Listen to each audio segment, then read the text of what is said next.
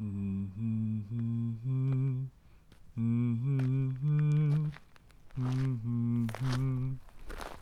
き畑の収穫物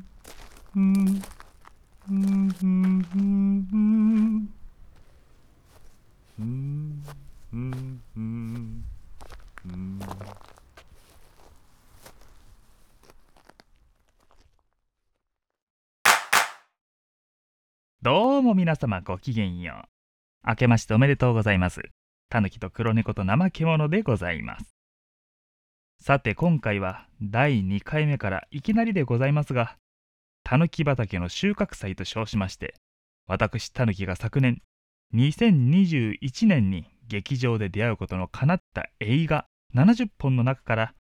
ベスト映画プラス特に好きだった映画11本を少しばかり振り返ってみようかと思います。ちなみに今、年をまたいで1月の中盤に収録をしているのですが、なぜこんなに年をまたいでしまったのかと言いますと、作品を選ぶのが大変だったからではなく、えまあ、純粋に原稿が年内に間に合わなかったからでございます。さて、本来でしたらば、例年、ラガンキネマというタイトルで紙面にて仲間内にばらまいていたものではあるのですが、今回かなり私の好みが強く出た収穫祭となりましたので、改めまして名刺代わりとして記録してみようと思います。よろしければどうかしばらくお付き合いください。なお、ベスト作品以外はすべて純不動となっておりますので、お仕置きくださいませ。では、まずは、ベスト以外の作品群11本から参りましょうか。それでは1本目。昨年1本目に見た作品でもありました劇場版ポケットモンスターココ。こちらでございます。もともと私一番好きなコメディ映画はフルモンティ。劇場で見て一番泣いた映画はありがとうトニー・エルドマンといった具合にいわゆる父親映画。それも父親の意地が描かれる作品にめっぽう弱いたちでございまして本作も予告の段階でもしやと構えていったにもかかわらず新年早々ボロ泣きをしたという作品でございます。物語のベースはターザンという古典中の古典でありながらそれを父親視点で描くことでいわゆる子を送り出すという一大イベントをクライマックスにするわけですから何ともいい意味で卑怯だとまあうならされたものでございます。また今回はサトシが完全な狂言回しであり主役どころか主人公ですらないというのも極めてうまく作用していたのではないでしょうか。今作の最後の最後。ラストでサトシが取る行動は例年ならばサトシによって心動かされたゲストキャラクターが行っていたものであり珍しく観客の子供たちが最初から最後まで視点を共有できる存在であったというのも本作の良い特徴でした。ついに人間がポケモンの技を使ったりと今後大丈夫かなと思う部分もまあ多くはありますが特に一番気になったのは2017年の「君に決めた」から始まった劇場版リブートともいえるこのシリーズ。完全にかつて子供時代にあの名作たちを楽しんだ大人に刺さるよう作られておりましてそのためかサトシがポケモンを拒否したりあろうことかポケモンの死が描かれたりと随所に大人向けかなと取れるやだみが感じられるのですがこれ子供たちの目にはどう映っているのでしょうか。今回ボロ泣きしていたのも子供ではなくその隣にいるお父さんたちでした。ただね最後。送り出す時にあの曲はダメですよね。あれは親は絶対泣きますよ。さてアニメが出ましたのでアニメつながりで2本目は劇場版少女歌劇レビュースターライト。こちらでございます。舞台とアニメを同じキャストで交互に展開していくという少し特殊な作品でありましてかつては舞台を作っていた身としてはどちらも存分に楽しんできたシリーズなのですがいやーまさか今回の劇場版観客とキャラクターが一体となって体感するアトラクション型作品だったとはこう来るとは思いませんでした。基本的にはこれまでの舞台版テレビ版を得て我々観客が見たかったあれこれを詰め込んだだけの作品であるのにこうまでも語りたい作品に仕上がってしまったのはひとえに作品の作りや演出が凝っているのではなく何よりもそれをやりたいのは我々キャラクターだという衝動が上映時間中ずっと伝わってきたからでしょう。文字通り各々がけじめをつけねば終わられぬと叫び続ける作品というのもなかなかないですよね。正直この作品については多くを語ろうとすればするほどそれは野暮なのではないか。目を向けるべきところから遠ざかっているのではないか。という感覚が強くなっていくためあまり多くは語らずまだ再建していない方がいらっしゃったら是非で済ませようと思いますがそうですね。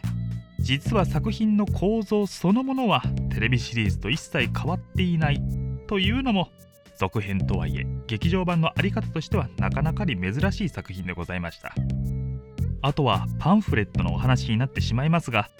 メインキャラクターの紹介ページ。前作「ロンドロンドロンド」も大変素晴らしかったのですが今回はピカイチでございます。一度でも台本というものを扱ったことのある人ならばあれでうまいと膝を打たないということはないでしょう。しかもちゃんとそれが物語のネタバレとして機能してくるのですからもうこれは見事としか言いようがなく全方向から楽しめる2021年鑑賞作品の中でも数少ない満点の作品でございました。さあアニメ作品が続きますが3本目はサイダーのように言葉が湧き上がるこちらでございます。夏と言ったら映画でしょうという方が、まあ、私以外にどれだけいらっしゃるのか分かりませんがもしそういう方がいらっしゃいましたら是非おすすめしたい一本でございました。個人的に今回取り上げたアニメ3本のうち一番純粋にアニメとしての魅力が強く素晴らしかった作品でございます。近年書き込みの細やかさやどれだけ絵を動かすかの2点がすごいアニメの条件であるかのように言われることが多い気がしますが個人的にはそこよりはアニメで何を描いているのかの方に興味があるたちでございましてそれでいくと本作は頭から終わりまでその全てがアニメという存在による快楽で埋め尽くされている作品でした。もうね冒頭の街並みから何ですかあれ。演出かと思えば後に現実の風景だったとわかるあの街並みのリアリティラインのあやふやさ。定番ともいえるステージのあの使い方。2人の主人公の対としての描き方一つをとってもアニメとしてでしか成り立たない。もしくはアニメだからこその楽しみで見せてくれるあの感じ。脚本も言ってしまえば定番ですがそれをしっかりと作っていますので思わずやっぱ定番って安定した良さがあるよなと口にしてしまうあの感じ。そして音楽。曲そのものがというよりもその楽曲たちを使うタイミングがどれも素晴らしくあざとさにすら舌を巻いてしまうあの分かってる感。もう全てが実に素晴らしいアニメならではの夏映画でございました。ひょっとすると凝った作品がお好きな方には物足りない作品かもしれませんが肩の力を抜いてみる作品としても十分出来上がっておりますのでご安心を。暑い夜にもゆったりとした夏の休暇にもとてもよく似合う一本です。さてそれでは4本目。4本目はエターナルズ。こちらでございます。個人的に近年のガールズヒーローシリーズが出版されるまでは圧倒的にマーベルよりも DC コミックの方が好きであったりした私なのですが本作は原作からしてもそしてマーベル映画としても非常に見る前から楽しみな一本でございました。それはひとえにクロエ・ジャオ監督。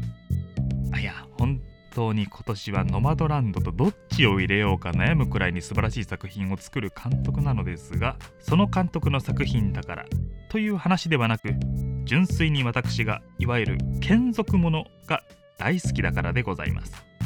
いやー組織のトップではなく中間にいる四天王や幹部がメインの話というのが私はたまらなく好きなのでして共に忠誠を誓う同等の存在が並ぶ。なんて主人公たちの構図が出るだけでおっと思わず動きが止まってしまうほど。しかも共通の衣装を持っていたりするともうこれ言うことなしという状態でして。ああれですね。私率先してゴールドセイントにマントをつけて並べようとするタイプのタヌキなのでございます。その視点から見ますと本作はもう文句のつけどころがないくらいに趣味思考にガチッとハマった作品なのでございました。特に何千年も前から地球人類を見守ってきたエターナルズの面々のあのきらびやかなスーツときたら人によってはダサいと感じる人もいるようですがそこを含めてもう最高。特にバリー・コーガン演じるドレイクのあのスーツを着た時の蛇のような立ち姿は彼がこれまで演じてきた役柄もあってか実に綺麗にはまっていてあんなに役者さんにぴったりのヒーロースーツってあるんですね。ストーリー的にも普段と違うドラマの空気感がありクライマックスが壮大な仲間割れというこれまで以上に勝手にやっていなさい感の強い内輪もめで見事に見せてくれたりとネタにも尽きない実に素晴らしい作品でした。ところでエターナルズたちのたびたび出てくるあの黄金の衣装というか模様。あれにずっと5スターストーリーズを感じてしまったのは私だけでしょうか。そして5本目。ここからホラーに入りますがまずは直近の作品でございます。ラストナイト・イン・双方。一応ホラー映画とくくりましたが果たしてこのジャンルはホラーで良いんでしょうか？ネオン瞬くイギリスの夜でのゴーストものというこちらも私の大好きなものがてんこ盛りの作品でございました。個人的にヨーロッパのゴーストは日本の恨みが残る幽霊と違い良いも悪いも記憶が残った存在ですのでドラマとして好きなのですが今回もまさしく60年代双方の記憶を夢でたどる物語でしてあこれは好きなものだと。最後にはきちんとゴーストも出てきましたしね。舞台となるイギリスの双方地区。久しぶりに双方が舞台の映画というものを見ましたがしかしこの街いっつも怖い映画ばかりに使われていますね。まあ私を含め多くの人がロンドン自体が未だ霧と魔術とホームズの国という印象を持っていたりしますから仕方がないのかもしれませんがよく宣伝で使われていた少女2人による時代を超えた状況アドベンチャーという見方も悪くはないのですが個人的には上京してきた田舎の少女がアニャ・テイラー・ジョイに惑わされて狂っていく物語としての見方の方が好きだったりもします。そしてそうやって狂っていくこと自体がソーホーという町自体の魔性であるという風に読み取ってしまったのですがこれは私だけでしょうか？クライマックスのあのオチからそこからの主人公の決断には思わず拍手をしそうになりました。いややっぱりそうかなくっちゃね。2021年に見た映画のうち一番好きなシーンの詰まった作品でした。正直そこまでホラー的な怖さはないのでホラーは苦手という人にもぜひおすすめの一本です。さてそして6本目。お待たせしました。キャンディマンでございます。80年代から2000年代初めまでに流行っていた都市伝説と怪談という私の大好きな現象から生まれたオリジナル版。というかまあ第1作目が大好きなのでしてそれをリメイクするというのでいても立ってもいられなくなっていた本作でございます。しかもキャンディマン好きな友人とリメイクというけれども予告を見るからには続編だよねあれ。なんて話をしていたらやっぱりでして。その結末含め友人と共に肯定的でありながら意見が割れたという体験を含め非常に印象に残った作品でした。もうね惨劇シーンがいちいちおしゃれなんですよ。これはもう完全にホラーというよりもアート映画だという具合でしてどうにも私はこの画面のおしゃれ具合には制作脚本のジョーダン・ピエールの色が濃く出ているのではないかななんて思っているのですがどうなんでしょう。なんか一枚拡張というかルールがあるような展覧会的な惨劇シーンなんかそうですよね。惚れ惚れする惨劇シーンばかりのホラー映画というのにもなかなか出会えないのでその意味でもとても好みに合った作品でした。友人と今回明らかになったキャンディマンのいかにも都市伝説的な設定にだとすると1作目のキャンディマンはいかに紳士だったのかを語り合ったというのも良い思い出です。しかし1点だけ難を挙げるとすると本作がシネコンで公開されたということでしょうか。どうにもこの作品は200人300人いる大きなシネコンの箱では似合わない気がいたしましてミニシアターで見たかった。そうしたらもっと特別な作品になっただろうにと失礼極まりない感想を持ってしまいました。でもそのくらいには好きだったんですね。ソフト化されると私は本作を買うと思います。そうしてそのソフトは他のソフトとともに私のソフト棚に紛れて並ぶでしょう。いつか友人がもしくは私の子供が親が偶然その中からこのソフトを手に取りこの作品と出会ったらきっと忘れられない素晴らしい体験になるんだろうとそんな出会い方をしてほしい一本です。さて7本目ですが今までの2本とは全くトーンの違うずっしりと重いライトハウス。こちらですね。個人的に魔女映画の一番の傑作だと思っているウィッチ。そのロバート・エガース監督の新作はとてもとても重たく怖い実話ベースの東大森たちの物語でした。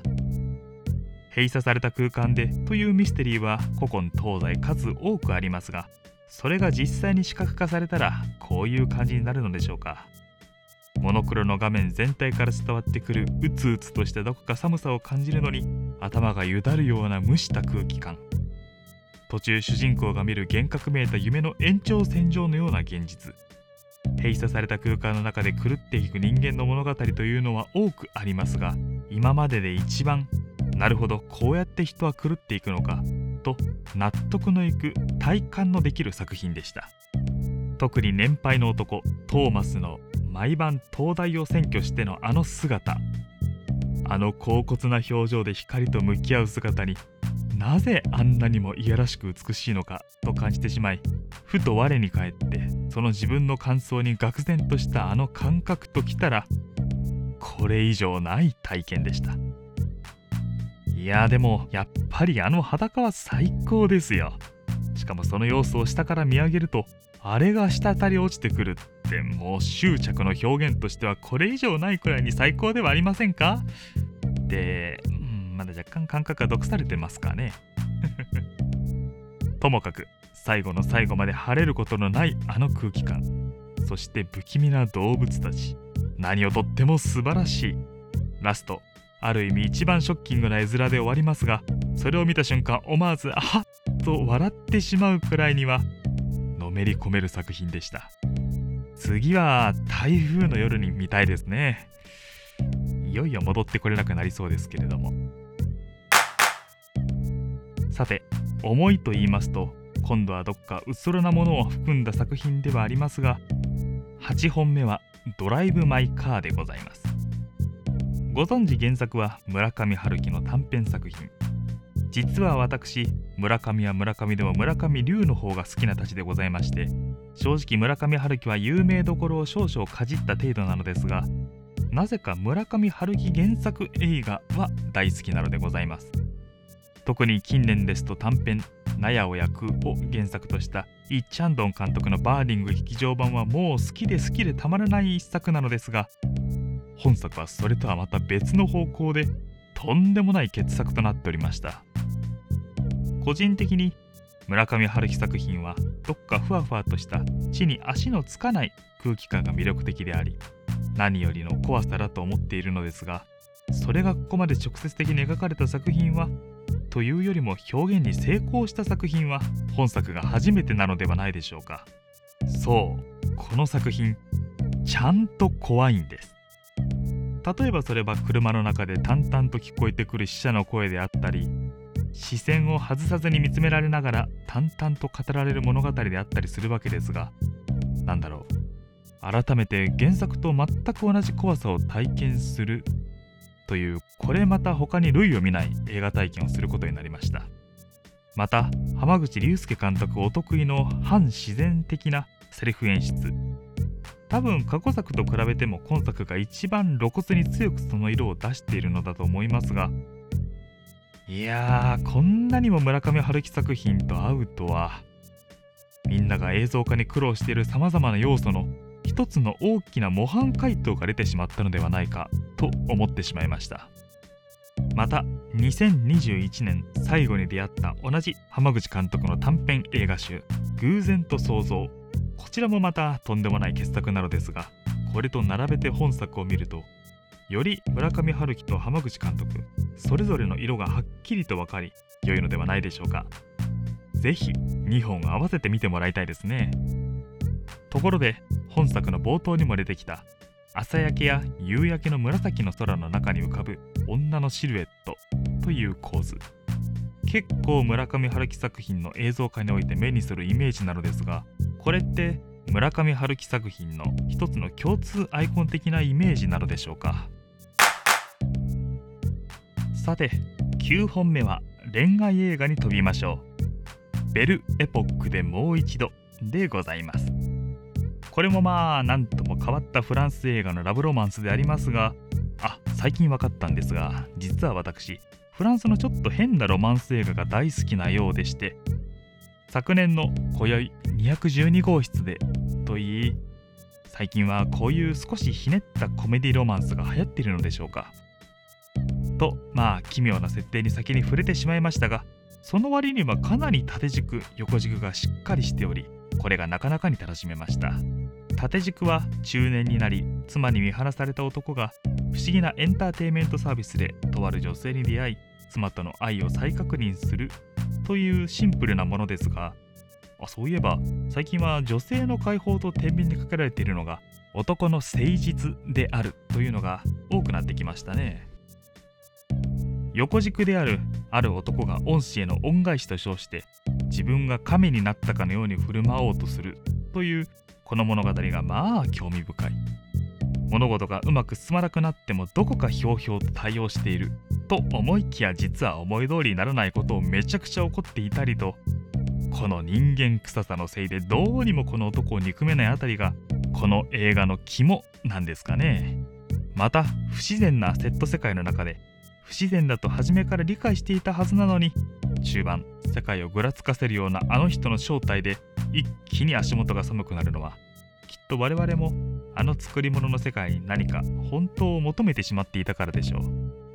ラストの着地の安定さに不満を覚える人もいるようですがまあこういう結末も人生ということで良いのではないでしょうか。個人的には結婚したての夫婦におすすめなんて思ってしまうのですがえやめた方がいいあらそう？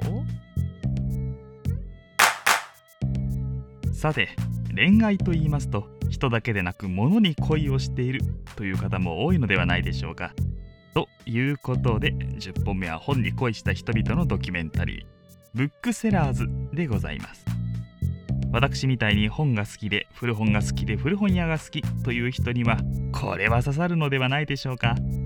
ニューヨークブックフェスに集う古書希少本バイヤーを中心に古本の魅力に取りつかれた人々を映した作品でしたがもうこれね画面の向こうに夢のような世界が描かれてるんですよ。でそんな世界をバックに古本に人生を捧げたような人たちがキャッキャキャッキャと自分たちの人生を語っている。この姿にいいなと思った人はきっと私の同類でございます。今度一緒にこの映画と古本を眺めながら一杯飲みましょうと言いたくなるほどにある意味好きなものの理想をこじらせた人たちの羨ましい姿を存分に味わうことのできる作品でした。好きなものを極めようと思った時絶対上には上がいるものでその人たちが義務や呼吸をするかのようにそのものを集めているのではなくて好きだから集めていたらこうなったという姿を見るとなぜかどこか安心してしまうのはその世界にはその世界に納める税金みたいな義務はないんだなと感じ取れるからでしょう。そういう意味では今回挙げた12本の中では一番ほっこりして見れる作品でございました。紙の本を愛する人にやっぱり悪い人はいませんね。紙の本を愛する世界では。ですがそして最後の11本目は天国に違いない。こちらでございます。無言無表情コメディというなんとも懐かしいというか久しく見ていなかったコメディジャンルでありいや大好きですね。というか自分がこのジャンルが大好きだったということを思い出させてくれた作品でした。主演もやっていた監督のエリア・スレイマン。大変勉強不足で今回初めて知ったイスラエルの監督さんですがこのスタイルの作品が主流の方ということでこれは画策も気になるなという衝動に突き動かされるくらいにはドハマりしてしまったのかもしれません。このスレイマンが行く先々で出くわす光景の数々起こっている事柄自体もかなり奇妙なんですが、まあ、一番の奇妙はカメラアングルと間の取り方にあったりしまして幾何学的でもあるのにそれが逆に生身の人間をまるで飛び出す絵本のように見せるあのやり方なんて一体どうやったら考えつくのでしょう？また主人公が旅する先々で出会う人々のあの奇妙なセリフの数々も下手に額があるようなことを口にするものですから結果余計に詭弁へりくつが過ぎるように見えてしまいひょっとすると映画の頭から終わりまでずっと笑っていたのではないかという2021年で一番笑った作品でございました。一つ残念だったのは私が昨今のイスラエル事情に明るくなかったことでしょうか。笑いの裏には到底笑い飛ばせないさまざまな感情があるというのはもちろん伝わってくるのですが残念ながらそこを自分が受け止めきれていないことが見ている端々から分かってしまいああ今のシーン楽しむことしかできなかったとたびたび感じてしまったことにはうーんもったいない。さまざまな方向から何度も見直すことになるであろうと確信しているとても愛おしい一本でございました。さてというわけで2021年に見た作品ベスト以外の11本を語ってきましたがそれでは2021年のベスト作品に参りましょう。私たぬきの2021年ベスト作品は少し反則的な立場となりますがズバリトム・ボーイでございます。いやーやっと見れましたよトム・ボーイの日本語字幕版。実は10年前映画祭で絶賛されていた時の予告編で本作を知りいつ日本で公開されるんだろうと楽しみにしていたのですがいつまでたっても公開されず待ちきれず輸入版の DVD を買いそれこそ擦り切れるのではないかと思うほどに何度も何度も見た本作ですがやっと日本で字幕付きでの上映ですよ。やっぱりセリーヌ・シヤマ監督の名前が最近ですと燃ゆる女の肖像などで有名になってきたということもあるのでしょうがでも監督デビュー作の「水の中のつぼみ」は早々にバンが出たりしていましたしね。結構早くにシヤマ監督作品だと知らずに買って後から気づいてびっくりしたのですがなんでこの作品はこんなにも日本公開が遅れてしまったのでしょうか。にしてもいややっぱりセリフがわかるって大事ですね。ちなみに私の持っている輸入版の DVD はそのまま再生すると言語のフランス語ではなくイタリア語吹き替え版が流れるようなまあこれはこれでちょっと面白いやつなのですが絵だけでも十分に惚れ惚れするもののやっぱりセリフがわかると感じ方がというか解像度が全然違う。あ妹ちゃん結構年の割に頭を使った混ぜた言い回しをしていたんだとかお母さんそんなにひどいことを直接的に言っていたの？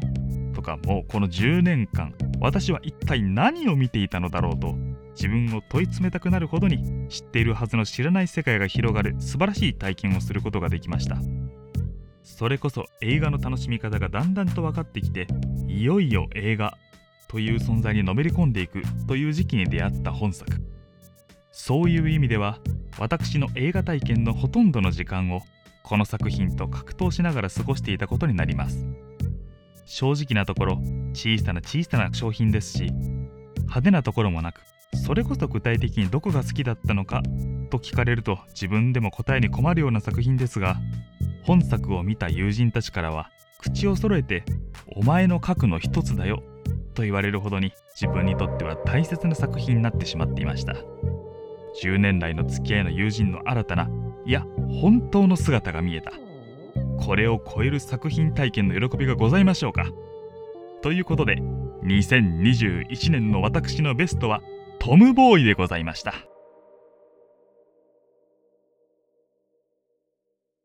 さて、たぬき畑の収穫祭ということで、今回も長々と語ってまいりました。皆様、これで私たぬきがどういう趣味思考をしているのか、なんとなく分かっていただけたのではないでしょうか。私にとって映画というものは見るものではなくて体験するものでしてそのため今回もほとんど作品の内容ではなくその外側作品を通しての自分について語ることになりました。さて今年2022年はどんな作品に出会いどんな体験をすることができるでしょうか。皆様もどんな映画体験をすることになるのでしょうか？今年1年皆様に多くのそして最高の映画体験が訪れることをお祈りしまして今回はここまでといたしましょう。お付き合いくださいましてどうもありがとうございました。次回はプリキュア畑の第2回かな？でお会いいたしましょう。それではバイバイ。さようなら。ごきげんよう。